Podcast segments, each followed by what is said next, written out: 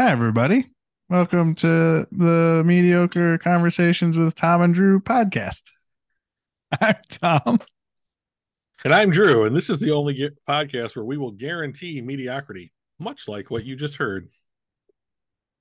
Trying to get my buddy to spit out his water. He didn't go for it. Is that why you rushed it? A little bit, All right. Yeah, but uh didn't work. That's all right. We have to take the shots we're given. that's right. Much Uh. like Andor, Segway champion. Nailed it. Yeah. I've been Is that what uh, we're talking about today? I've been researching uh segways. So Uh, I think we are talking. What else would we talk about, Tom? oh, I don't know. I'm Uh, I'm, uh, I'm how- open to it. how are you doing? Just, just didn't know what it could Mm. be. Now, yeah, let's I'm- do Andor. Okay. Whew. Gonna talk about the thing I planned for for a week. All right. Hooray! So, episode 11 Yeah. is out Last Wednesday. since last Wednesday. Right. I always wait till forever to the last minute to watch them It's not typically. frustrating at all. See? Yeah. And because it's not frustrating, that's how I'll continue to operate. Good. Um, so spoilers if you haven't watched that, although you knew what you were getting into when you came here. This is a This is your spoiler fault. show. Um, we're just gonna get this out of the way. Email us mediocreconversations at gmail.com. Go ahead and pop over there. We'll try and get to your emails. We just have so many coming in from one we've person. had I think we had two from last week. So Yeah. Yeah. It's busy over here at uh Mediocre Incorporated. you know, if we didn't have jobs and lives, it might be a mild inconvenience to our time. So we were discussing right before we started recording that this episode was meh. Seems like a lot of setup. Yeah. Yeah. There's a lot of I'm I'm sure there's a lot of nuance going on here that will that maybe will mean more. Mhm. But there are a few things that happened. First of all, there's some interesting things. So the episode is called Mother of Ferrix. Right? Yes. Daughter daughter of Ferrix? Daughter of Ferrix. Is it daughter? Episode, episode 11. Oh, daughter of Ferrix. Okay. Yeah. Fuck. All right. That's okay. Presumably talking about Marva. I mean, But the then- only, the only other woman I would know on Ferrix that would could fit that bill would be Bix, but she seems to be pretty much ruined at this point. Yeah. But when they're in the in the ho- apartment, yeah, they mention another daughter of Ferrix, I believe. So there is an organization, I believe, called the Daughters of Ferrex, Okay. which is kind of like, from what I could tell, at least, it seems like if there's someone who passes on, they kind of Mm, handle those responsibilities. And so we do learn of an interesting custom yeah. on Ferrix. Uh, do you want to take that one? Apparently on Ferrix, which I, I'm, I guess I'm not sure if this is true for everybody, every resident of Ferrix, but certainly I imagine the important people. The when you die, two days later, apparently they uh, melt you down and turn you into a brick Yep. to then be put into a wall. Which um seems kind of in a way, I would say like very interesting. Like you're a part of the future of Ferrix in that way for for a long Yeah. time at least. Yeah, You know, and in in another way, incredibly uh, morbid. Yeah. A couple, a couple thoughts occur to me. First of all, sometimes walls get knocked down. Yeah. Sometimes walls get taken down. Are you going to feel extra terrible if like your mom's wall is now destroyed, or like it really, really makes it difficult to uh, remodel too, right? Like you got uh you got HGTV coming in there to do a, a, a fix upper on your house, and they're like, "Yeah, we're just gonna take this wall down, really open up the open up the uh the room," and you're like, "You can't do that." Uh, my family is in that wall.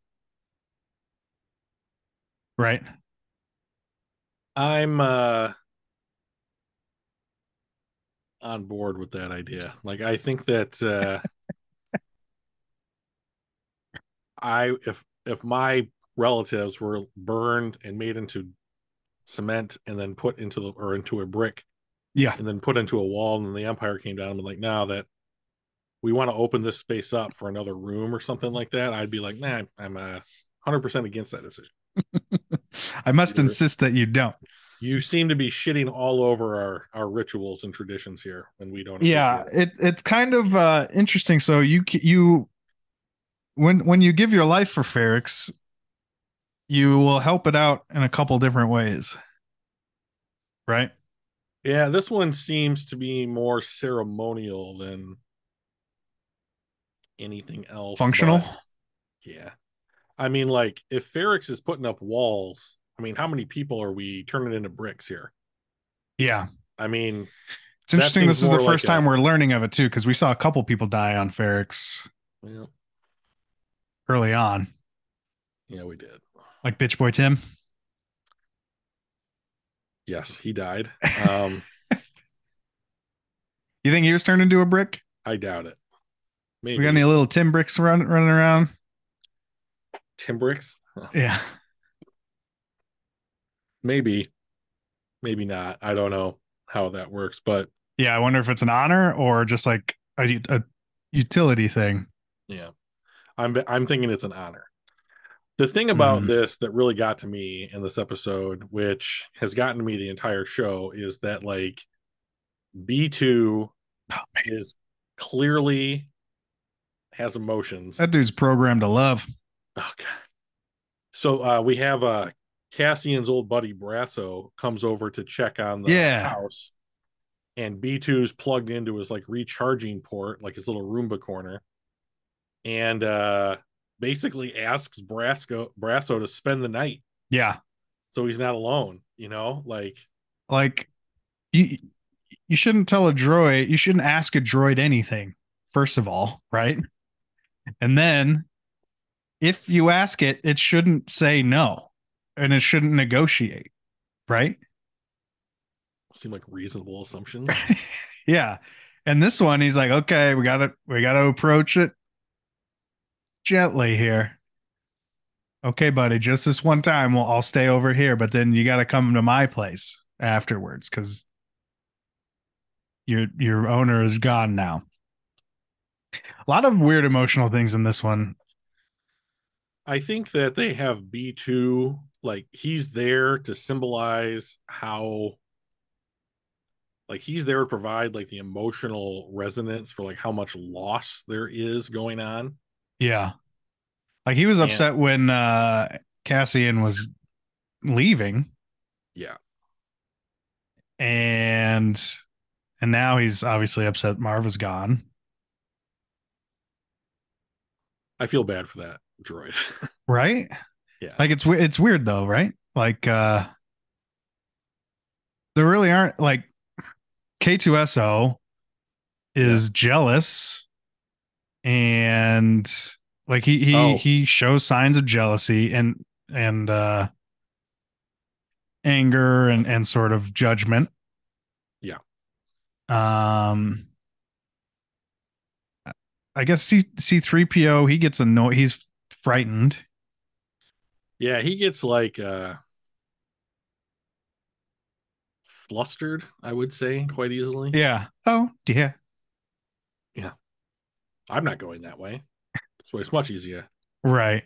See if I Like- can if you're over there. This is the like, worst C3PO I, impression. I I get calculating success odds and probabilities from a robot, but then to be like, it's low. Oh no, it's a low probability of success, right? Like, like, Yeah, I mean, like, I don't know why droids, and some droids aren't. Like, some droids we've seen, some don't even talk, right? some don't Like- even talk. Like, Gonk droids really don't talk. Like, the the loader droid from Obi Wan Yeah. did not talk, had emotion, very clearly Yeah. had emotion. And so, like, emotion for droids has always been kind of defined like a personality quirk, which Mhm. droids are supposed to go through things routinely called memory wipes, like like updating your software basically. Yeah. And uh, if they don't, they develop these quirks. Like if you're allowed to continue to evolve, like you will become something else, right? So that's Yeah. kind of the way that I've always thought about droids. That, and I doubt that Marva's wiping B2's memory oh, no, certainly not. on a regular basis. You know, like I think that it's more like I like B2. I'm not going to erase his memory so that he's up to the manufacturer's code. You know, like Yeah. and then they develop these little quirks and i think those quirks quote unquote air quotes are how droids mimic emotion whether or not they're actually having them i don't i don't know but it's uh So you think B2 B two emo? Yeah. Um, he, he just didn't get defragmented, and over a long period, longer period of time, he just sort of develops these these uh mimics of emotion. Then, like it's not I- true emotion; it's just sort of i product. think that's how if you were looking for an in-universe answer i think that's how they would answer it. But I, for all intents and purposes and for you know everything that we're talking about uh, is like and absorbing as viewers or whatever yeah, it's that droid has emotions that i mean like and we've talked about before like droids essentially fill the role that dogs would play in like other cinema. And so like they're the lovable easily loves you back. They're there to express like the emotion of the scene in a way that like star wars can't otherwise do because star wars very rarely does things like love romance that kind of stuff. Yeah, or even like family connection. So when you have droids fill in the blanks, ironically, for emotion in Star Wars, whether it's C3PO or B2 or K2SO or name like or Wheelie even from the sequel series, like yeah, um it's just something that they're not asking the the actors and actresses who are in the roles that were there, you know, bought the tickets for yeah. to do, you know, but like I think it would be less of a good story if they weren't in it. Sure. It, it fills out. I mean, it, it fills out the uh, universe quite a, a bit, right? There's and there's endless things that you can do with them. So then, B two is just uh, just supposed to show us the sadness. Then that's all he's for. I that's what I would I would go down swinging on that that hill. So you don't think he actually is sad? well, I mean Schrodinger's droid, I guess. Like uh to be honest, like if I if I said like the in-universe answer is that he doesn't actually have emotions, but me sitting there crying because his family died Right. clearly it doesn't matter if he if he's mimicking human emotion or if he's actually having them like the point's getting through to me as the consumer and i'm having an emotional reaction to it which was the point so Yeah. um hats off b2 you did it you know like he's conveyed more emotion per word in this show than all the other characters combined so hats off It's really kicking this sh- shit Sure. this thing. Except Marva. Marva was pretty emotional I um at the end there. I'm not a huge Marva fan. Oh, interesting. Why not? I understand like how she's like the role that she's supposed to function, she's supposed to occupy here in the show. I just didn't like the well, I I met this kid and I'm gonna snag him off this planet. like Sure. to her. And I've never really recovered from that. And um it's very clear that Marva and Clem became surrogate parents to Cassian. And I think that Cassian's loss of his surrogate father and his surrogate mother hit him just as hard. But he's he's clearly not over the family that he lo- left back on That's true. Yeah. You know, he's still like the first thing that we see him try and do in this entire show is to find his sister who you know, probably not going to ever happen. I mean, he hasn't seen her in years. I mean, if he was guess we- 14 when he left, or I, how old do you think that kid was when 11, 12. Preteen? Yeah, preteen. Yeah. He's in his 30s now. I mean, Yeah. like, so Which, yeah. So him trying to find her for the first time ever, or like he's never he's never met her or seen her since he left, right? I would. That's my guess. I mean, if you had imagine, imagine you are trying to find someone in the United States, and all you had was a first name. Go ahead. Right. And a, and a vague description of of what she might look like, right? Yeah, I mean, you can narrow it down like first name, gender, basic description, hair color, skin tone, um, Yeah. that kind of stuff. But that, what else do you have? You know, so, and it's you know, I would I would venture to say that his his area to search is a little bit bigger than say the United States of America. So, Yeah. So I feel bad. But like they were clearly a family at the same time. I'm just not a fan of how that family came together, whether or not Didn't they Um, have like a a decent excuse for taking him? So the idea was is that they were looting that ship that they were all on, that Yeah. crashed ship. And uh they heard like a Republic cruiser coming in, probably to check check out what's going on. And they said Clem and Marva said, if we if they find him here, they'll kill him. Yeah. And I was like, if it was the Empire, I wouldn't have batted an eye at it. The Republic? Maybe. I mean, there's probably a side to those people that we haven't seen, much like what Andor is doing with the rebellion. However, there weren't too many stories told of like Republic search and rescue operations murdering children they found at the crash site. So, I mean, like, Yeah. I just thought that the pretense behind them taking him with them was a little weak.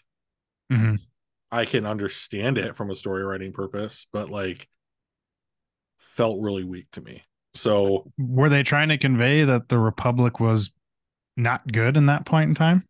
I guess, I mean, but like it just like that detail kind of flies in the face of all the other details I previously had. Sure. and like it now i depending on how long ago it was so if it was like 20 years like that it wasn't like the empire the republic had become the empire yesterday hmm you know and so it's like well now we're seeing this shift in personnel and their attitudes and that kind of stuff but like if it was just the republic even if it was during the clone wars i wouldn't have think that they would have been like Yeah. oh a kid with a stick and a rock well shoot him I mean, that one guy did it on the planet, right? He shot that one leader He girl.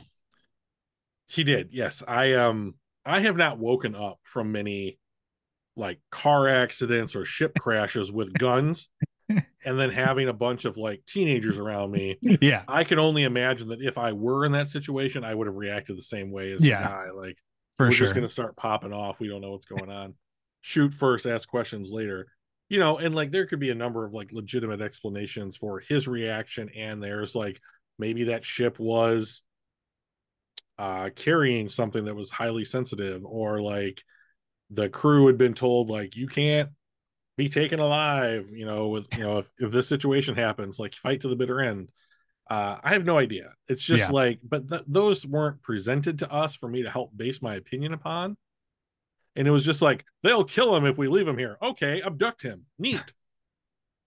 oh, I guess we'll all be a family now on on Ferrix. Like I, that felt like we're there's a there's a story there too yeah. that we're glossing over. So just accept this wholesale. And I was like, well, ta hang on a second. This is kidnapping. Yeah. We're not, we're not going to gloss over kidnapping. It's the definition of kidnapping. So Regardless of intent. yeah. I mean, like one time, um, when I was in college, there was a gr- I, I went to a game store. We all played the same games there. We were a bunch of nerds. Yeah. And there was a convention uh, down in Indianapolis called Gen Con. And so we had all made a decision to go. And one of the kids was like 16 years old. And we were like, Drew, you're we're gonna ride down in your car. Okay, four of us are going on this trip. That's cool. This guy's gonna come. He got permission from his parents or whatever. And then one of my buddies, who was an adult, was like, "You need written permission for to take that kid across state lines." Oh yeah. Because if he gets in your car and you transport him to Indiana, and his parents are like, "Hey, we want him back," oh, uh, they can just be like, "He kidnapped my son," and I was like, "Okay, I'll go get written. I'll go get written permission." So something is is innocuous. I mean, like, and that's our like our world to their world, Right. Like, something as innocuous as that could be considered kidnapping, but they like picked him up, flew away from where he lived his whole life, and then changed his whole world. Yeah. Anyways, let's get back to the episode. I'm tangentially about kidnapping. I'm just not. I'm just not Marva's. I didn't want her to die, but like, Sure. I, you know, she didn't do anything in the story really outside of what she did in the first couple episodes. Stayed in Ferrix instead of immediately running away. Yeah, I mean, like, she was there. She was there to change Cassian's circumstances, become family, die, so that he has some kind of loss, and he's also not tethered to Ferrix anymore. Yeah, but he has to go back for the funeral. Yeah. So, um, in Right. this episode, we see we see him and Melshi uh, escape into the yeah. Which last week I was like, I hope we get to see how they get off this planet, and they fucking did. Yeah. So I was pretty stoked about that. Yeah. So they come across these two aliens who talk very oddly, which is fine. Yeah. I thought They're it was chill. interesting. Yeah, they're pretty cool guys. And I was like, are they going to kill and eat these guys? They they alluded to that initially, like, oh, we Yeah. could, we could do that. They said we could. Yeah. And then they end up helping them, which I thought was pretty cool. Like, yeah. Interesting Hey, that go ahead. interesting that they were like, uh, oh, fucking yeah, prison ruined the water. It's ruined everything. Well, yeah, the, you're here. the Empire ruined our. yeah, They brought climate change, so we're not very happy with them. yeah. Everything sucks now. Yeah, there's nothing to eat, so we'll help you guys because you got away from them. So, Yeah, so like, I think that this is this kind of interaction is like you have two humans and two aliens, both in clearly different circumstances, and you're getting help from these people because they the only thing you guys have in common is you hate the Empire. yeah, for your own reasons, you know, but like this is the bridge to all I mean, we've talked about all these disparate groups and like yeah, like partisans and like all these like militant groups, but like the rebellion doesn't work at all if you don't have like the two guys that put you up for a night in their house and give you a bowl of soup and like a, a warm place to sleep so that you can go on and fight the empire tomorrow or yeah, they give you a ride from like the wilderness where you're gonna die because you don't have shoes on and you're climbing up cliff faces and shit. And it's like, oh, we'll give you a ride to town so that you can fly out of here. yeah. Okay, thanks. Appreciate it. You know, yeah, like- it was good. I liked when they were sprinting by them, sprinting at the at the thing, and they're just kind of looking at them like, oh, look at that. They don't even know it's gonna. Yep, Yeah. they didn't know. I imagine there's a lot of fear when those nets popped out. and oh man, and they were gross too. Oh, they were like wet, sticky. nets. Yeah, yeah. But uh there's a, a couple little things like that, right? Like we saw in uh we saw a semi proximity thing in uh what's its name? The last TV show that came out. Obi-Wan. Yeah, Obi-Wan? Kenobi. Yeah, right. Where he has like a deal outside of his thing that Oh, yeah. goes off with proximity. Same thing here. Yeah. Um, yeah. So you think that this is just sort of showing how a bunch of different people under a bunch of different circumstances all are not huge fans of the Empire, and the Empire is sort of burning all their bridges. Not that they care, right? It's just a reinforcement that the you know once you get big enough, you're just like, what? Do you, whatever. What are you going to do about it? Yeah, exactly. Like I can imagine that the Empire does not have those two fishermen on their radar. right. you know? Right. They got what they wanted. you know that you know they're they put up prisons or whatever on their planet and it's just like when we're, we're we don't care about the locals like Yeah. as long as they don't screw with us everything's They're- cool Old janky ship. Yeah. It's great how like everything is looks kind of old and janky. Except for like the really clean Empire things, first of all. Or like the really rich, like the the car that Mon Mothma drives or, or is chauffeured around in, right? But then everything else is just sort of like, yeah, I took a bunch of sheet metal off of, uh, I found it out behind a McDonald's, and, and that's how I got my spaceship. But it's still a fucking spaceship. Right. Yeah they're um so the the little ship or whatever that these two guys had that they ferried um melshi and, and cassian uh, into town with it was called a quad jumper and that was the ship that uh finn and Rey were running to they got destroyed by tie fighters um right Hmm. before and then they had to de- like divert and go get the falcon so it's just a fun little Yeah, yeah, yeah. but um yeah so And then uh, and then we see Vel back in town. we see we do see Vel back in town she's visiting Kleya I thought this interaction was the writing on the show is so good Yeah, um so like Vel wants a meeting with Luthen yeah, but also screw her, right? Like I get it. She's she just got done doing uh the the heist. Yep. But then she just like rolls up in here s- s- through the front door of this cover, and the the hostess or whoever the the one the one Kleya lady, right? Is that that Kleya? Thank you. Yeah. She's like, hey, that's not how we do shit around here, and she's like, got- fuck you. I protocols yeah, like protocols that have kept us alive for a very long time. And and Vel's like, yeah, but I did this job, and I'm I I have worries now, so fuck you. I need you know my meet my needs need met right now. yeah so like clearly Vel comes from like Chandrilan nobility Sure. and I think that shows through a little bit here Yeah. the for the first time. You know, like we get introduced to her on Aldhani. She get you know, she, Cassian gets pawned off on her. She doesn't like it. You know, and like she barely had control of that group. You know, Yeah. like she got through. Uh, she got through with it with a lot of bluster and like this is we're gonna do things my way because that's what I said. You know, like that kind of stuff. And I don't think anybody else really wanted to be the leader in that group. Yeah. So so they you know it was fine, you know, that she wanted she was calling the shots. And um but now they're dead. Except. Cinta. yeah.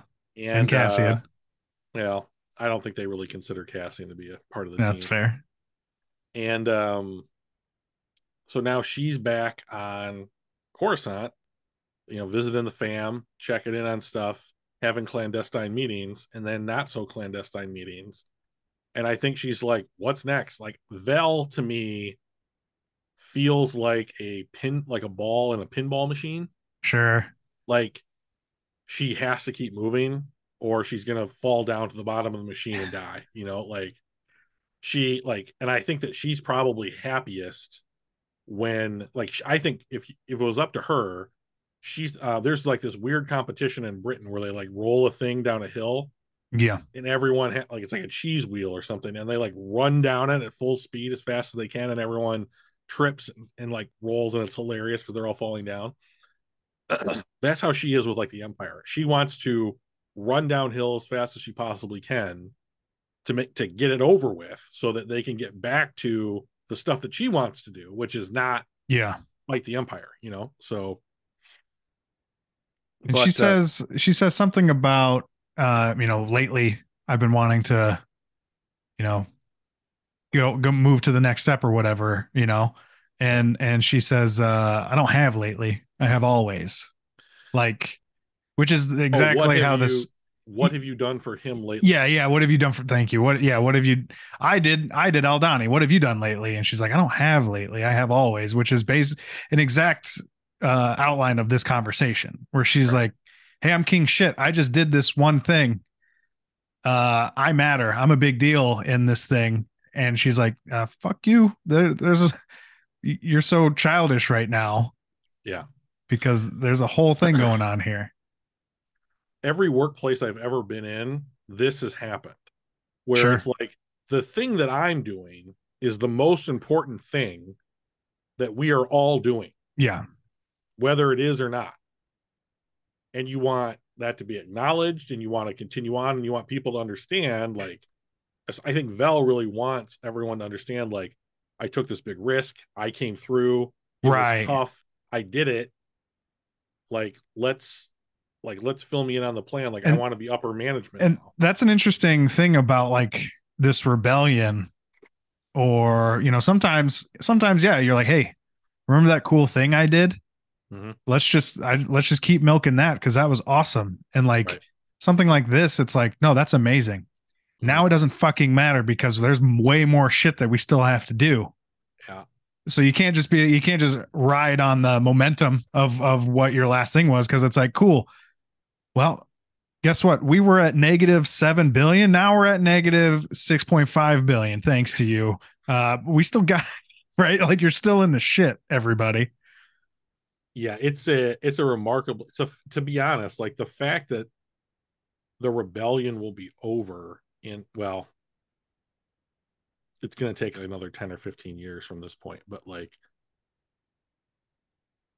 i was i'm rewatching the big bang theory Okay. and um howard just went and came back to and came back from space Yeah. And there's this episode where like he comes back and everyone's just kind of like oh you're back okay cool we're just going to slide back into our normal routine Yeah. and he kind of wants them to be impressed and to talk about this ama- literally amazing thing that did. Sure. and like he ends up trying to br- he becomes a, such a problem for him that he uh starts bringing it up all the time and ev- eventually everybody's like shut the fuck up howard like we get it it's awesome we're always going to be impressed that you did this but we don't want to talk about it forever yeah. you know and like to be honest that kind of pragmatism is something that the rebellion's going to absolutely need because you can't you're not going to be able to dwell on what has happened No, you have to live thing. you have to live right now Yeah. you know and she's still kind of like like what you said like she's like hey you remember this thing i did that was really cool like Yeah. And Vel, and Kleya's like you know but like Vel and Kleya are not the same thing. First of all Vel No. answers to Kleya. Kleya's Yeah. her boss. And so like you know when it's like i'm doing my thing which is all the time. Like i'm making sure you don't get caught.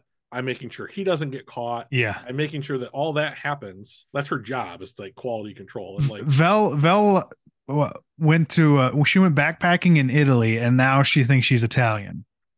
Well i mean she did a little bit more of the backpack through italy but like um Right, but yeah, okay, but I the act saying. but yeah, like she she for like a few weeks, right? She she did this whole. I'm not sure how long it took them to. I don't know how long they were in Aldhani. I can't remember. Six, Six months. Okay, right, right. So she didn't go backpacking, but she lived in Italy for six months then. Right. And then she's like, guys, this is not how my people do it. And it's like, hold on, Yeah. you don't. You guys are eating pasta wrong. How we do it from where I'm from my homeland, and it's like, no, that's not how this works. Right. So um, I I thought their their exchange was um, quite interesting. I think pretty much all the exchanges on the show. Are Yeah. Um. it's it, they're doing a really good job with dialogue and uh conversations between different people uh saying a lot of things without saying them and and saying something and sort of meaning another thing it's it's been really good Yeah. um but yeah so so then we see uh Cinta's working in Ferrix now Yeah. I mean, other if it was just like, hey, this person rented this house and they sit in it all day and they never do anything, it'd be like, I wonder yeah but who the fuck this person is. Right so she's talking to someone who seems to be a local but I don't think they are right like cuz eventually Tall guy. yeah So I don't understand this guy very well. no he's he's ISB and he's trying to blend in with the locals and keeping an eye on everybody and I'm like bitch, all the locals know who the locals are. Yeah, you ever been in a small town? You ain't no local? Yeah, you're you're you're from a small town, right? Yes. Essentially. You're from Yeah. Iowa, right? Any big towns? I there are definitely small towns. I've been to small towns, right? Um uh but so there's small towns where you're like, yeah, we have a we have a square. We have uh, where the courthouse is and then there's, you know, there's a small group of uh neighborhoods.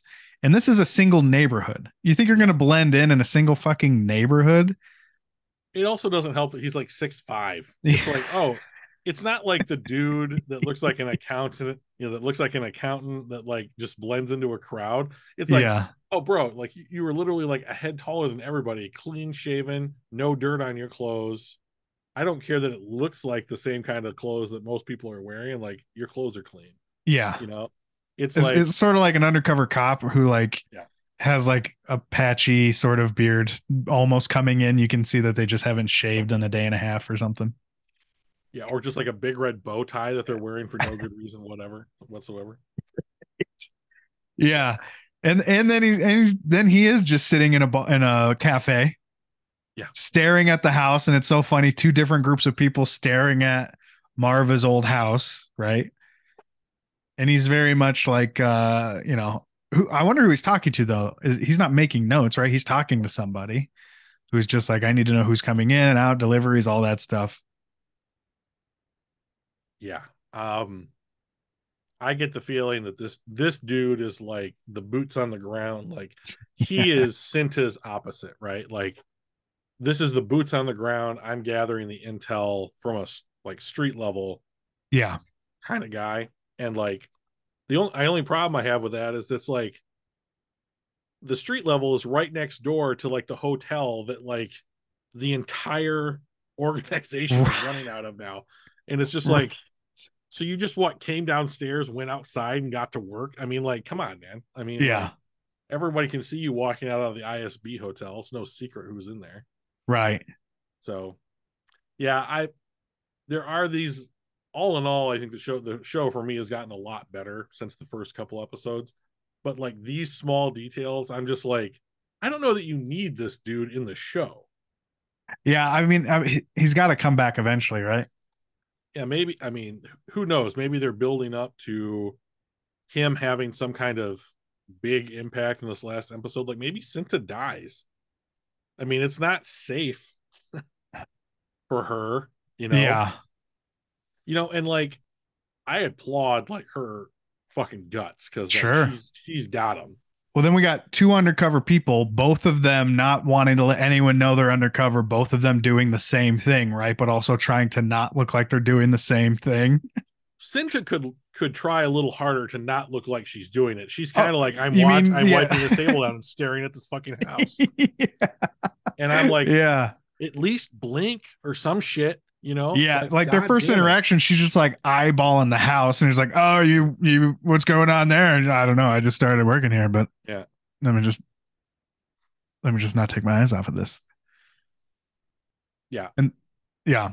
So, um, you and I went out to a burger joint once. We've been known to.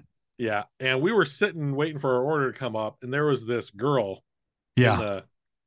And like I'm, she was cute, so I was looking at her, but, and then like yeah. uh, she was I fucking you Oh. harder than anybody I have ever seen. And I was we talked about it a little bit on the way back to my place when we were Yeah. ready to, when we finally got our food. right. And I was like, but no one on it, no one ever has I fucked anything harder than Cinta's I fucking that house. I mean, I didn't know that it could be done, but she fucking did it. I mean, like bore through yeah, it, she is tearing that house apart. split it in two. Yeah. So like um that's why we these are these are the comments that get us that explicit rating on Spotify. right. But um it's a little too obvious. Now I don't know if they're Yeah. doing that for our benefit to to you know translate that she, that's why she's there. But we it's been like two or three episodes now. Like I feel like got- they've been more nuanced in a lot of things than that, but yeah, maybe. the other thing I could see is that she's not quote unquote undercover enough. And like this, her opposite here, this tall dude, clean shaven guy, um, picks up on it, snags her up, and they put her in the helmet or whatever. Ah, And then it's like, ooh, Vel's gonna be really mad. yeah. Yeah. Because Vel hasn't sacrificed anything, right? Hasn't lost anything. Well, she hasn't lost anything yet. I mean, if she would have, she's sort of sacrificing her relationship with Cinta. Yes, that's that's a good point. Um, I think it would probably I think that it could go a couple of ways. Like, um, Cinta doesn't get picked up, that's not a storyline at all. If she does get picked up and Vel learns about it, and then she goes off half cocked and tries to break her out or whatever. Yeah, because we know they- that she doesn't really. I mean, she cares about the rebellion, but not enough to follow strict protocol. I would be hard pressed to think that if Cinta was literally in the clutches of the Empire, that Vel's just going to be like, well, it's for Yeah. the cause. Yeah, yeah definitely. Seems not a Vel play to me. So So after after we see them watching the, the thing, then then we we uh catch up to Bix, good old Bix, having a good time. she is not. She looks fucking riff. I get the feeling that um when you put this helmet on, uh you you're not coming back from it. Or it's going to take years of like rehabilitation. Yeah. Uh like um well, it was just an it's it, it was a weird interaction so she's in a room she's just sort of sort of staring blankly at a wall and then they ask her to another room and she's like hey is this the dude that you meet with showing uh Keeger mhm. is that his name the doctor. the guy they show like the the Oh, Kreegyr. Kreegyr, there it is Kreegyr sorry Yeah, okay, yep. Show Kreegyr and he's like hey is this the guy you were gonna meet and she her face is just like it's like she was trapped. She couldn't say one way or the other. But which by the way, like I don't believe for like if I don't if I don't think you're telling the truth, I'm gonna get the doctor back in here, sort of thing. Like that would paralyze me with fear too. So we didn't get the answer to that question. Right. So, but I think we're going to get it next episode in the season finale. So, and I thought this is going to be very interesting because if you want to give the rebellion some hope, which I mean, she's not really part of the rebellion, but like might as well be now. Right. Um, if she still wants to save Cassian, she's gonna lie and say that Anto Kreegyr was the contact, and then Luthen's gonna sacrifice Kreegyr, and all that shit's gonna get tied up in a nice little package. Now Bix can't possibly know that, No. but No, like eh, like I was just trying to think if I was in her position, like I I would say no. I, because I would be thinking they already know it's not the person I was meeting. And think they just want to see if I'm gonna lie. I think she's too fucked up to be there right right at this point. Like so the the thing that I'm curious about that they're going to do in the next episode if is if she's broken if she's broken Yeah. she's going to tell them the truth. That's what I'm thinking. Right. She would just say, no, it's not. Like she can't fathom not telling him the truth at this point, right? Right because they've hurt her so badly, Yeah. right? That she doesn't want to get hurt again. But I also I can't imagine they would believe anything I would say any, anyway, right? Because like, so that's the thing about torture yeah, right. Is that if you employ torture eventually the the person that I mean I've heard I don't I have I stopped torturing people a long time ago. Sure, like, sure, sure. We all grow out of it. Yeah, right. There's a phase in college, but like um but at some point the person you're torturing says whatever you want them to say Right. so that you'll stop. And then it's like at that point like the whole point of torturing them for information becomes worthless because you can never trust what they're going to say. Right, They'll which just is say anything to get it to stop. which I believe is and would be a total empire thing to do, first of all. Right. But then uh uh uh Mira, Meero, Dedra, yeah. Dedra, she she outlined that first first day. And she was just like, hey, "Yeah, no, we're we'll get you to tell us." And she, and then Bix was like, "You're probably not going to believe me anyway." And she's like, "Yeah, you're right." So she's basically just like, "No, you're we're you're just here to be tortured right now." You know, I- like but I want you to make it feel like it's your choice that this is happening. that scene with Dedra and Bix was a telltale one for me because up until that point, Dedra had been like this kind of run of the mill bureaucrat that was just smart. yeah, And then it was like, oh no, you're a ruthless sadist as well. yeah, like you're more interested in hurting these people. You know, like I think that she wants legit information, right? oh for Like- sure. But like if she was really smart and like the sadism and the ruthlessness didn't come into play, you would find a way that But, didn't like- get you to this point to get your information. That's sort of the Empire's thing, right? They're not nuanced.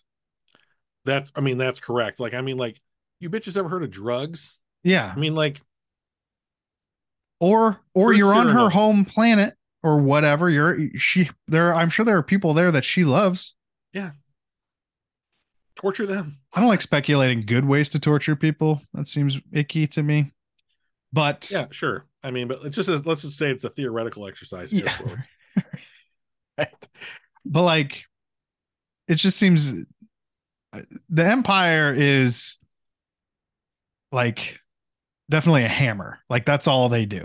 yeah. There's no now in the history of like of the Empire because I, I people always associate me. Okay, I always associate the Empire with the dark side, but they're on the same side but handled very differently, right? Like I feel like um if if like the dark side would have handled this Sith lords or what have you, they wouldn't just go in there and try and scramble your brain with terror, right?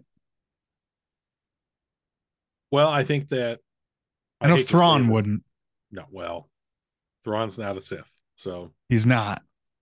but like, so like, okay, so that, but like, let's bring him, let's bring him into this conversation because you you have three different approaches, right? Yeah. Thrawn would learn about his adversary and infer Yeah. About them. Like he would sit them down, have a conversation, have a tea, and then by the end of it, he would be like, "Oh, okay, I'm just going to say these words, and you know I'm tr- I'm telling the truth, and you're going to tell me whatever I want," because he's basically Sherlock Holmes in Star Wars, Yes. right? So like, and he's just fucking cool, which is great. Yeah. And then there's Dedra, who we just outlined her methodology. And then there is someone like a Sith Lord who would be able to, I mean, they are, I mean, anyone who can use the Force, like, and has been trained to use the Force, would be able to at least assess your emotional state. They may not know why you feel that way, but they know what Yeah. you're feeling. So, like, and then from there, based upon who that person is, I think they could probably use the force in any number of coercive ways in order to get you to quote unquote spill the beans. Yeah.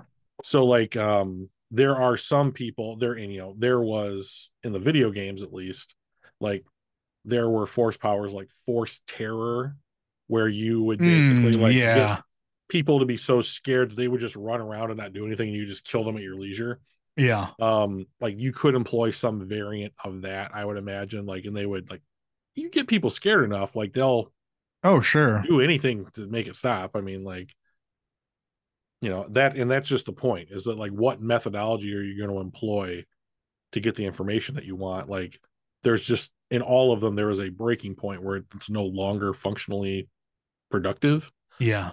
you know so what are you going to do and so your uh, assessment of what the empire does i think is spot on like they are a hammer and the just the problem with the hammer is it's not exactly versatile the Yeah. good thing about a hammer is that like it gets you out of most situations like Yeah. how they're employing it so It can't it can't cut wires, but it can rip the fucking wires up out from whatever they were plugged into, right? 100% i mean It can't saw a board in half, but it can smash the board in half or multiple pieces, right? So I'm surprised that there's this sense of urgency behind them, though. I, I I'm I'm kind of surprised that like th- there's no real time limit for what the Empire's trying to do right now, right? Other than just find find the bad guys as their quote unquote bad guys as soon as possible. Right. Uh yeah. So you're right. Like the end game for the Empire is absolute control. Yeah.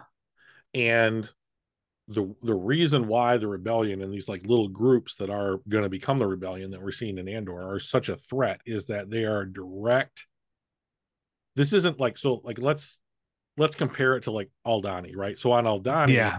there was that group of uh pilgrims hmm and like you heard like the magistrate or whatever his title was talk about like well we set up all these roadblocks or whatever and now like by the time that they Yeah. get up here it's it, was 500 but now it's like 20 Yeah. you know so we're we're wearing them down like and eventually over a long enough time frame like this pilgrimage won't even be a thing and then we won't be bothered by it and we can take down our roadblocks Yeah. But we just like have they have a 10 year plan for dismantling any Right. planet that they get onto, Yeah, right? exactly Like they're Yeah. not in a hurry. but that's the goal like the goal is like we're going to change how you learn about stuff we're going to change like how you like how you express your faith we're going to change like i mean you don't get to vote for anything anymore like we're going to change your economic policy we're going to wreck your environment we're going to you know fo- you know take you from one place and make you live in another like they want you're going to live where they want you to do speak you know Yeah. learn what they want you to do you're going to work for them you know everything from everybody is going to be funneling into the empire and like this is what Luthen sees that I think scares Luthen so much. And like when he's talking to Saw Gerrera, he's like, we need to do something now before they're so big that we can't fundamentally face them anymore because like the systems that people live by, even though we hate them in a lot of ways, right? Like they perpetuate our ability to like progress with our life. Like we're not living in trees and like building fires out on the on the savannah anymore you know, Right. in our i mean like that's the problem is like we we we got to this place by inventing these systems to progress our society and the empire is fundamentally changing those and morphing them into something that only services them and like Yeah. that's the thing that Luthen wants to destroy and like convert and like get you know revert back to where it was when there was like freedom and like the systems weren't shackles you know and that kind of thing so the end game for the empire is that and the problem with these disparate groups that D- and the reason that Dedra is pushing so hard for this kind of stuff is that like if you have a fire get out of control Mm. then it's a real problem it's not a problem when you're just trying to stamp out these little itty bitty spots hot spots Yeah. but but like if all the hot spots get together and it's like i can no longer stamp on this with my foot and get it back to where it was Yeah. and it's burning down everything I built. Like that's the problem for the Empire. That makes sense. Well, I'm really smart. So then we go to Mon Mothma and and Vel. Yeah. Watching uh what I assume is just a very traditional uh some sort of religious thing or some sort of group things talking about the braids and they have braided hair. Um you know, and at one point um Vel asks her once she's done like, "Oh, working on your chant."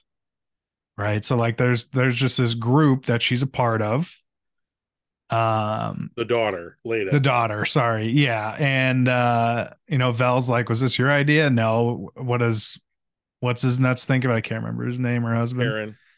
yeah what is what his parent he's always surprisingly open-minded about it you know and like oh is there going to be a, a proposal you know? To which mon says does not i don't think she says anything because she's like maybe. I need that $400000 Yeah. um but so so that's interesting like we don't know what that's about but you know it's a sense of community. It's uh, uh i'm just trying to think of you know my own reasons for wanting to be religious at a young age. You know it's a sense of community and you know something's going on with the daughter still right so she gets out of her thing she's like oh hey vel you're here and then she stares daggers at her mom did you catch that For whatever reason, there seems to be a lot of a lot of animosity between these two. And like yeah my my guess ab- about Leida's hostility towards Mon Mothma, her mom, Yeah. is that Mon Mothma's not around enough for her. Yeah. That's why I was saying like a sense of community and being with other people because she's working on this rebellion. She's she's being uh uh clandestine at like the highest fucking level, right? Like You can't get much higher. she I mean, looks at Palpatine at Senate meetings or some shit, right? Like I don't know if he goes to them or not, but like she's in circles where people go to his house for dinner parties or some bullshit, right? Yeah. Like she's on that level. yeah, she, so like she has the same people at her house that have been to Palp's house, and she's lying straight to their faces about shit while Mhm. also openly opposing them as much as she can without becoming murdered, right? Right. Yeah, it's real close. so like I got to imagine she's a bit stressed. I don't know how I don't know that I could do it. No, I mean, no, like, I I, I would be diarrhea 24/7. I would just be not sleeping a wink. You know, irritated all the time. Like last time we saw at the dinner table, you know, they're all trying to have a conversation. She's got her iPad up and shit and like so I imagine that she's just going farther and farther away from her daughter. She's about to she's about to open her up to a marriage proposal with a dude that she despises because she needs 400 she needs money off her books and that's the price. Right. Right? So like I guess I get that and I, and I guess I don't know, I guess kids pick up on things more than you think they do. That's sort of a, a, tale as old as time. But like it was just so quick where she's just like, Oh, Vel, you're here. Fuck you. Like it was so good to see you. Like it was like she went out of her way to be like, I still don't like you. Okay. Yeah, it's it's um Vel is clearly the cool aunt. Oh, sure. And- Ironically, they're both working towards the same thing. Yeah, I mean it's it's very interesting because Leida's point of view is that you know I don't like my mom and the reason why as far as I'm concerned is because my mom wasn't here for me enough. But Yeah. Vel is not always here, but when she's here, she has time for me. Well, that's part of the reason that she can't comes by, you know, dude. Right. You know, is and she and she makes time for you. And like I don't see there's how there's gonna be another alternative other than Leida getting engaged to this this Yeah. loan sharks kid. Yeah. And, and, I mean, they're setting up for season two, right? Like this, this continues on. I don't know how many are planned, but like this is just getting started. And I, I imagine Mon Mothma is still going to be senator next season. I'm really hoping that we get the a scene in season two where she like basically publicly condemns Emperor Palpatine personally for what happened. That Yeah. would be great. and then, and then pieces out. Basically, Yeah. Then she's on the run. You know, Right. Which we know that, which we know happens. yeah, Um, so yeah, that was interesting how Luthen doesn't even know the trouble that Mon Mothma's in. Well, I'm not. I wouldn't go that far. Um, that's a. It's a safe according assumption, to according to Mon anyway. according to her. Um, I think Luthen has a real good idea of what most people do. Um, Yeah. he seems he seems exactly like the kind of guy that spies on his friends as much as he spies on his enemies. Yeah, for sure. And and um, you know, they have a conversation, uh, Luthen and Saw, which I thought was really cool too. Uh, that was a good conversation. It was really interesting. But um, so before we get to that, uh, what's the what's the dude's name? Uh, with the mom. Cassian. No, no, Syril. We go back to Syril, right? Oh god. after after Vel and, and Mon's conversation, we go back to Syril, phone call, wakes him up, and it's his dude from uh from the old days of of shooting at people in Ferrix. Sergeant fuck up. Yeah. Yeah. Uh by the way, real shitty phone for any sort of privacy, right? Just a just a television and a shitty squawk box just screaming at you. And the mom, so she must be alive, first of all, right? If she woke him up like, hey, there's a phone call for you. Although I guess maybe not. Maybe she could still be dead, right? That's a theory. But someone had to answer the phone and wake his ass up. Uh, yeah. Um I I tend to think she's real as well. I think uh Master Winkle had a really interesting idea about that one. Um and like this is this clearly untethers Syril, right? He has a conversation with this guy that he knew from the raid on Ferrix. Yeah. That guy on Ferrix was like, Hey, I've kept an ear out for Cassian. And he said, I can't remember exactly what he conveys to Syril, but like, well, he's just trying to tell him that Syril's mom or that Cassian's mom died, right? Yeah. That's all he's trying to tell him. So it, I'm getting the idea that like everything's going to come to a head on Ferrix. Yes. last episode. I think so too. But like, so while they're having the conversation, his mom, because he's like, Mom, stop listening to my conversation. I'm on the phone. Right. And she's like, The mystery of your former triumphs has been vanquished. I can sleep at night now. Like, what the fuck, mom? Her uh her passive aggressive sarcasm is on is on point. yeah. I've, I've never seen someone uh try and build someone up by tearing them down so effectively as this right like like uh well, I can't just let him go on thinking he's good at anything. Right. That's not then then he'll then he may get complacent and stop wanting to be good at things. There's a fan theory that Syril um, dies on Scarif, still trying to get Cassian on the beach. Oh, sure. So I haven't watched Rogue One since we started Andor, but I after the season finale, I might go back and see if I can find the guy they think is Syril Karn on the beach. It's not. It's it would be an interesting idea, but like that would be amazing if if Syril's story takes him, he follows him into there and ends up dying because he can't not let him go. It's um I love obsessive bad guys like that, like Inspector yeah. Javert from Les Miserables. Yeah. Like um you know, so in Les Miserables, like Javert won't let Jean Valjean go because he stole a loaf of bread 15 years ago. Right. And it's like you broke the law, and that's sacrosanct for me. Like you can't yeah. No one gets to break the law. The law is the, the most holy thing in the world. And like I get the same vibe from Syril. Like Well, that's exactly the speech he gave when he was like, No, I'm going after whoever killed these two.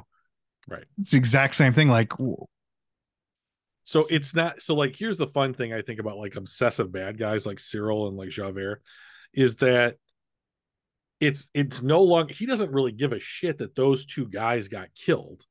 No. What he gives a shit about is that this person broke the law. Yeah. And like you can't you're not allowed to do that. The law is the highest thing in his worldview. Like you can't you can't do if it. we let it's it not, go, then the law means nothing and I cannot right live that's, like that that's the thing i put my faith in right so so yeah he's on a he's on a personal like vendetta quest crusade or whatever you want to call it yeah to bring to justice this guy who broke his rules right yeah and, and uh, uh, he real thirsty about it oh god i cannot i much like we've seen the build up for these other characters, I get yeah. the feeling that Syril in season two is going to be like an explosion of obsession. Like, because we've seen him eat enough cereal now to understand yeah. that, like, as soon as the chain's off the hook, it's going to be wild. And, like, right. it definitely felt like that phone call was like, click, you know, like, okay, chain's off the hook. Yeah. Yeah. So, yeah I'm curious if Dedra will end up trying to chase him down at some point because they're clearly in love with each other. So, like, I think that'll be odd. I still don't see that, but sure, I, I hope that happens too. I, I that if if they get together, it would make the whole show for me. So. so far, so far though, like a lot of the things that we've wanted, we've seen. Like we were even we get to see in the very next scene that uh Cassian went back to the apartment of the of his latest lady friend, and there at the top of the shower was all his stuff that had I been mean, there for I don't know, 30 days. It's at least that. 35, 40 days, maybe. I mean, it's not like he hid this in a safe. No. It's just on top of a shower unit or whatever. I mean, like That he snuck into while people were still sleeping and they, you know, it's very much like a resort or a hotel or some, something like that. And Yeah. So like, yeah, someone else like he shacked up with some chick or whatever, like when Yeah. you saw him there, and then now it's occupied by this other couple, and it's just like I'm just gonna get my box of hundreds of thousands of dollars off the top of the shower and then just Yeah. sneak back out, and I'm like, easy. yeah, and I'm like, well, there, there, it's him being a thief again, you know, like basically. Well, you know, yeah. uh, and then he has this um interesting talk with Melshi, basically on the beach. And Melshi's like, Yeah. huh? And I, I was like, well, that's a lot of like Morgan Freeman vibes from Shawshank on this on this little chat. And uh he gives them a gun, which th- Melshi has no fucking pockets. And I'm like, I'll just hold this gun, walk down the street. Hey, Yeah. how far did you walk down the street before they threw your ass in Narkina 5, dude? Just don't go down that way. Stay Yeah. away from that way. And so, and then he was just like, well, I guess I'll take this other gun and like this box full of money. Oh, Melshi, you can't have any of the money. Thanks a lot for your help. I like to think he gave him some money. Well, we didn't see it. Yeah, And uh, that's true. and then it was just like, oops a daisy, off we go. And that's the last that we see of Cassian. Well, right. So the end of the episode fades. He's looking very sad. He just learned Maarva's dead. Yeah, he had the phone call with Yeah, uh, he his called- buddy. Yeah. And his buddy told him. So we know, yeah, of course we know that it's all going to end on Ferrix, right? Like he shouldn't go to Ferrix at all. And he's going to, Right. definitely. Um but uh right. So after uh after the conversation that Syril has though, then we get uh and and Cassian gets his money, then we get the Luthen Saw conversation. Uh which so Luthen has this hilt or this baton type thing. Yeah. What do we think that is? I think it's an artifact that Saw Gerrera would have some kind of symbolism about. But he didn't bring It's- it out during their conversation with Saw, right? No, I think it was more like, hey, if let me give this to him. I also have other stuff that I could sell him. I'm not, I don't really have a good idea as to what it is. I think it was there to like show that Luthen is a slick talker and kind of tough when it comes to dealing with like the guy that pats you down for weapons. Yeah. Because he's like, put like pick it up or put it down, but we gotta go or whatever. and he says something like that. Yeah. But like this the thing that about this scene that got me was like Saw Gerrera is insane. Yes. He's very clearly paranoid to the point of delusion. yeah. But I'm sure he has good reason to be. Yeah, I mean, he's been fighting like a guerrilla war for at this point like 20 years. Yeah. I mean, the only That's a long people- time, I think. Yeah, I mean, like it's, it's certainly. I'm sure it doesn't feel like 20 years. I'm sure it feels like 50. Yeah. You know, but like, like, uh, he's sitting in caves in the cold, like slowly Ugh. getting parts of himself shot off in all these confrontations or whatever, right? I mean, by the So- time we see him, he's got like a peg leg and he's got some device that he needs to help him breathe. So we don't think that that thing is a is a lightsaber at all. That Luthen has. So there is this rumor that he's a Jedi Knight. I'm just not buying that. I could see him. Maybe he's not a Jedi Knight, but I could see him having a lightsaber as a procurer of hard to get things. Yeah, I He has a Kyber. He has a, a Kyber brand crystal. he does. Um, I don't think it's a lightsaber. No, Huh. I think it's Well, I think it might be. well. That's fine. I mean, we may never get the answer to the question, but That's true. If we never get the answer, then it probably wasn't, though. so like I don't understand like the significance of what a lightsaber would be for Saw Gerrera, right? Like the problem with lightsabers is is that muggles or non-force sensitive people can't use them. It's just a sword to you in a in a in a age of guns. right?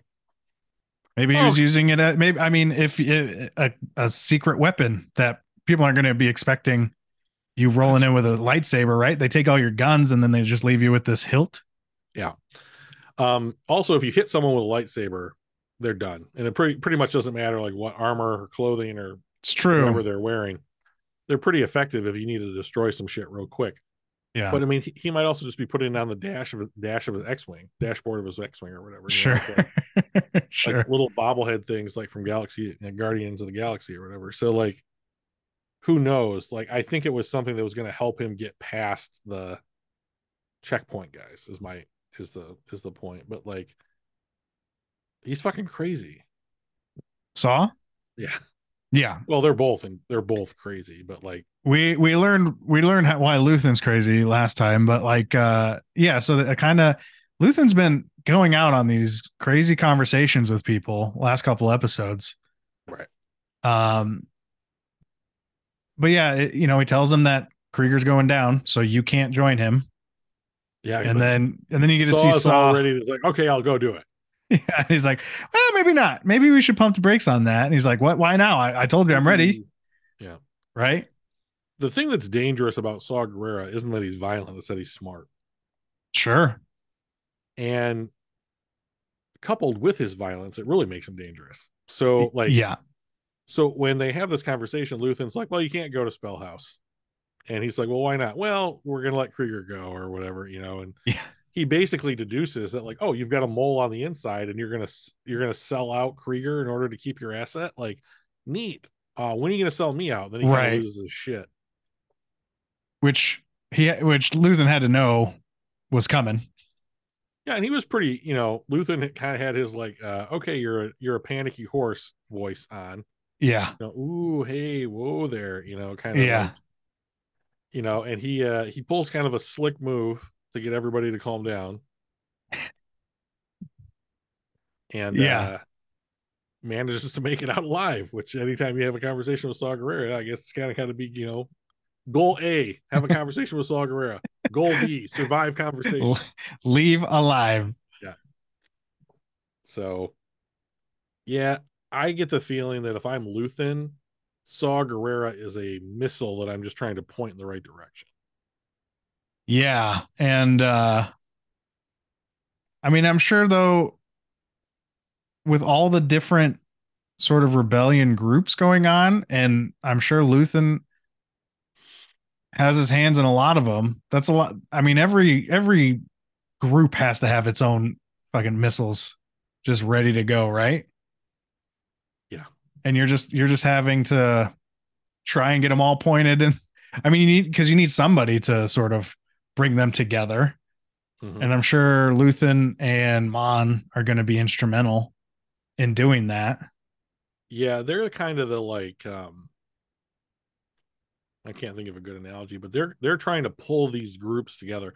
To be honest, like I'm a little surprised at how little Mon Mothma actually seems to be doing. I think the point of her story arc in this first season is that she's trying to do things legitimately Yeah. and Luthen is trying to do them illegitimately. And we're seeing how well those two approaches are, are going. Sure. But like the whole point of the rebellion is that, hey, guess what? The whole thing is illegitimate because we're trying to tear down the actual government. You know, so like um yeah, so I mean uh Luthen is trying to network with really dangerous people. It reminds me of shows like Narcos, where like Yeah. which Diego Luna was also in. And like in that show, his character brings together all the like pot dealers in Mexico to to create a federation, basically, to pool their assets and not compete with one another, so that they can control the market. yeah. And that's exactly what Luthen's trying to do. Only it's not about drugs. It's about freedom. Hooray! So it's noble. So yeah, the deaths, the murder is noble when it's for a good cause. Hundred percent. If you win, Yeah. right. If uh if the Empire would have won, then it would have been like, oh man, those terrorists. Yeah. They were trying to they were trying to ruin our freedoms. luckily we kept you safe by killing them for you. Yeah. And then we get to watch Luthen be a fucking badass. The dude secretly pretty great, right? Like, so he gets stopped on the on his way away from Saw in his ship, right? And then a, a Empire, a weird looking Empire ship. Do you know what kind of ship that is? I don't. I had only seen it once or twice, like in comics, I think. Mm-hmm.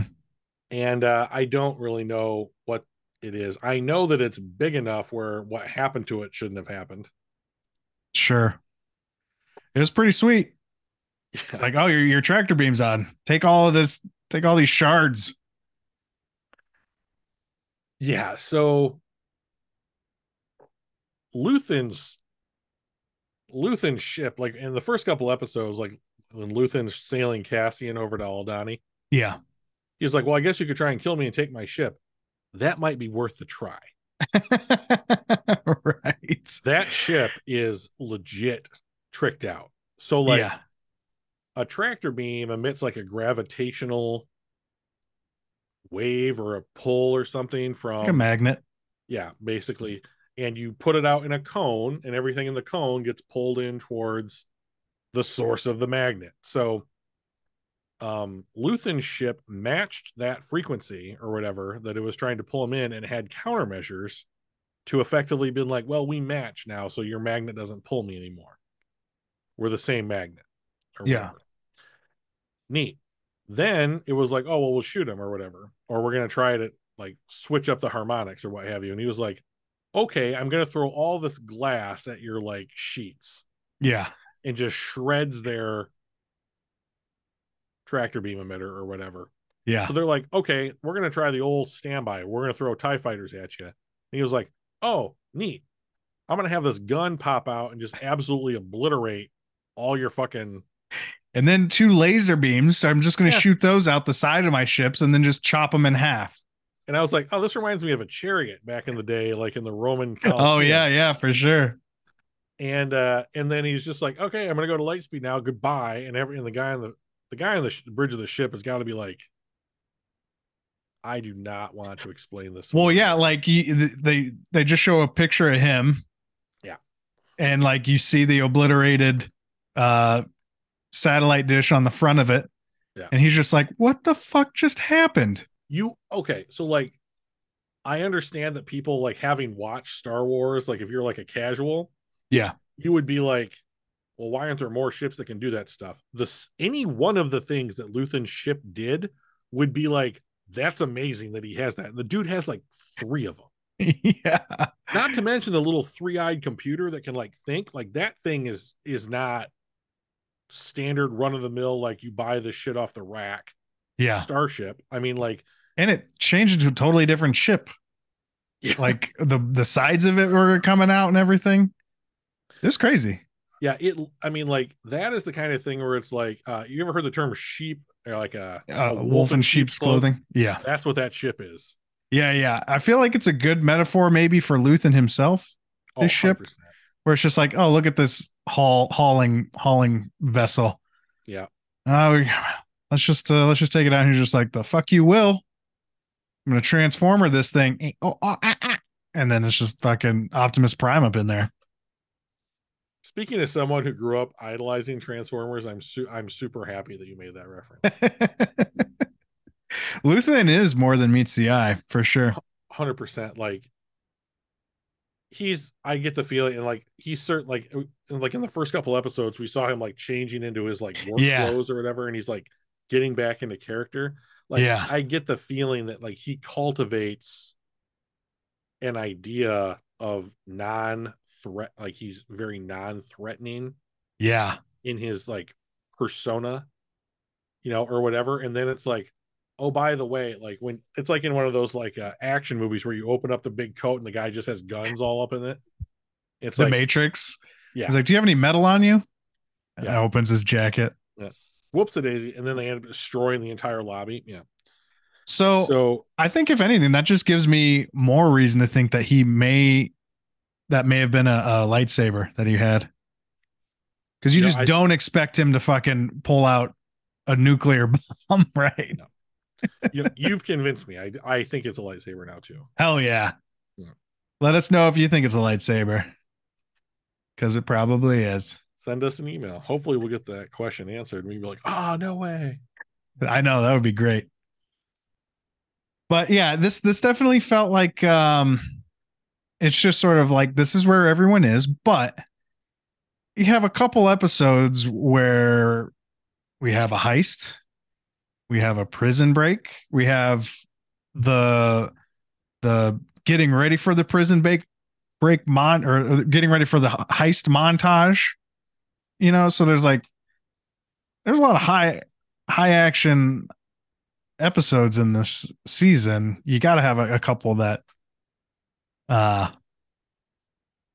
set other things up, right? And and that's sort of like Star Wars way of doing it. This this the episode right before the last episode always seems to be letting you know like nothing really happens because something big is going to happen. Right? That's how I feel right. most of Star Wars seasons go. This one just happens to have a bunch of other really cool things in the middle. Yeah, it certainly does. So I think it's um this episode I was kind of like I got my kind of like ooh nice interaction kind of moment, yeah. but I was like, oh, it's over. Um, yeah, seems a little anticlimactic. right, like oh, the season they, finale's next week. Okay, it makes sense. They got off of the island. Uh, Luthen is still out doing stuff, uh, and now he's still out doing stuff. Right. Uh, um, Mon Mothma had a conversation in her sitting room again. You know, like that's basically what happened. I wonder how how much of like a wrap up we're really gonna get in the season finale. Like I can yeah. imagine like Leida gets betrothed and you know Cassian and Luthen get back together, that kind of thing, and like what happens on Ferrix. But like they're also going you're expecting that they're going to cliffhanger this thing for season two. Oh, right? for sure. There's just isn't enough unless it's a two hour episode. I saw I saw something. It's it's the last episode supposed to be about 55 minutes. Okay. A little longer than the others then. Yeah. Well, Wednesday. Oh god, it's gonna be so good. Every, I may I might watch this one on Wednesday. Um, I would be thrilled if you did that. I could probably do that. Probably could. Well, if you made it this far, thank you, everybody. We appreciate it. Again, you can email us with your comments, concerns, queries, mediocre conversations at gmail.com. We promise we'll answer back or talk about it. Indeed, we will. Thank you. You trying to get me to do the thing? Yeah. And may the force be with you.